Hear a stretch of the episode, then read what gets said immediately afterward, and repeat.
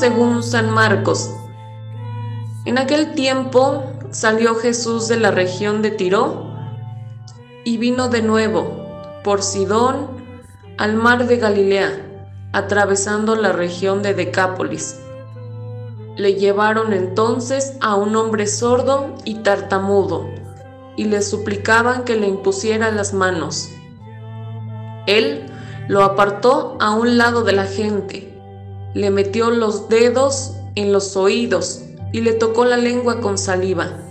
Después, mirando al cielo, suspiró y le dijo, Efeta, ¿qué quiere decir? Ábrete.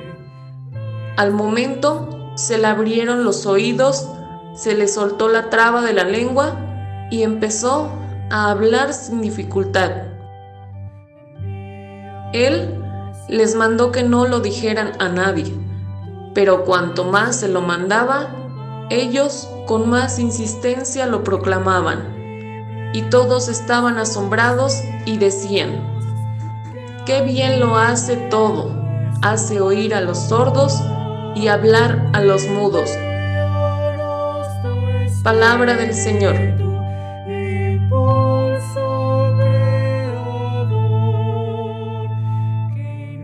Abre, Señor, mis labios, y mi boca proclamará tu alabanza.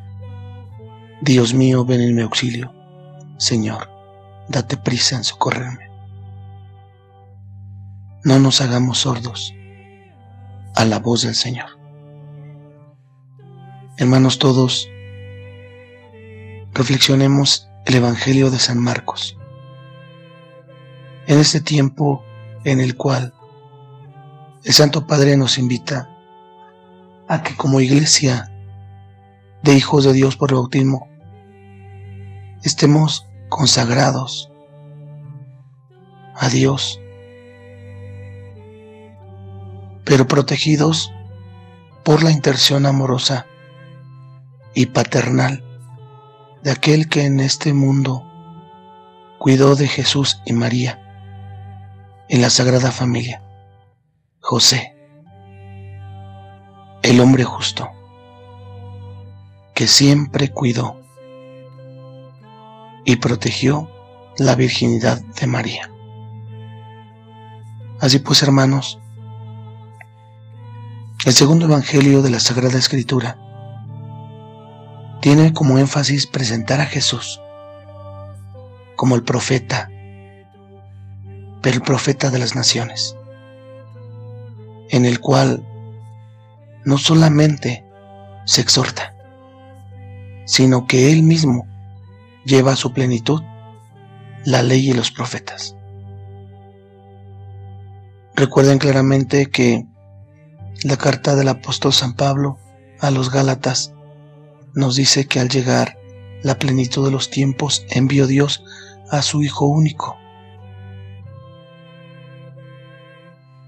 nacido bajo la ley, para rescatar a los que vivían bajo la ley.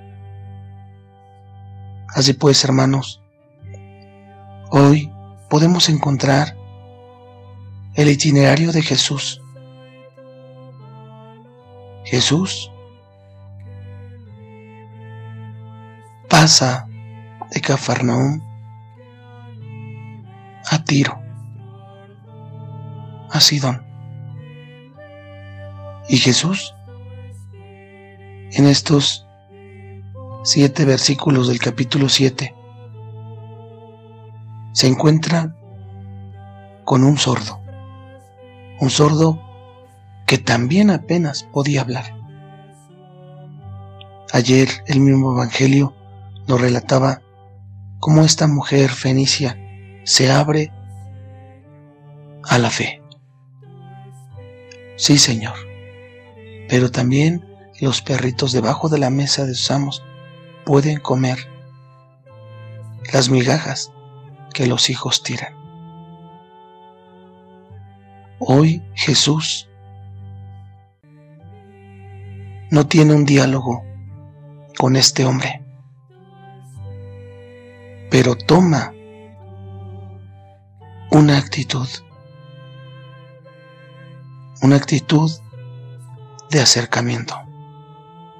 Por eso Jesús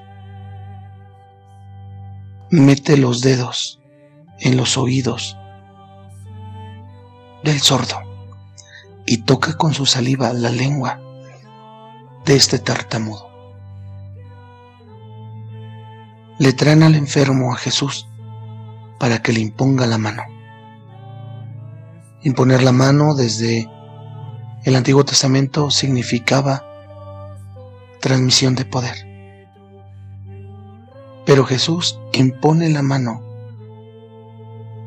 porque quiere que en esa persona el poder de Dios se manifieste, destruyendo su pecado y transformando su realidad. Es decir, haciéndolo parte nuevamente de la comunidad, reintegrándolo a la comunidad.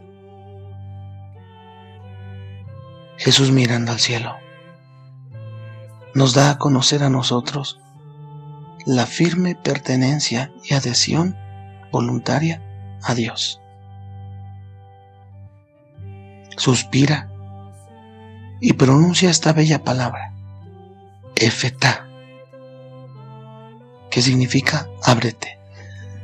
Y ojalá que recordemos esta bella oración que el sacerdote realiza en cada sacramento del bautismo. El Señor Jesús, que hizo oír a los sordos y hablar a los mudos, te conceda a su tiempo escuchar su palabra y profesar la fe, para alabanza y gloria de Dios Padre. Qué hermosa oración. Jesús realiza esto en este hombre. Y la palabra de Dios nos da a conocer nuestra misión. Escuchar la palabra y profesar nuestra fe. Jesús nos pide esto, la escucha y la profesión. Estamos viviendo un tiempo crucial, pero no por la enfermedad, no por la pandemia, sino por el momento en el que nos convenzamos realmente que el reino de Dios está presente. Y es un reino de paz, es un reino de escucha, es un reino donde el hombre profese su fe. Pues bien, hermanos, hoy a nosotros no se nos pide guardar el secreto mesiánico. Hoy a nosotros se nos invita a proclamar que Jesucristo es el Hijo único de Dios, que pasa su vida haciendo el bien y que realiza su obra en nosotros, hombres de buena voluntad, hombres de fe, hombres que estamos llamados a proclamar con nuestras palabras y nuestras obras que Jesucristo es el camino, la verdad y la vida.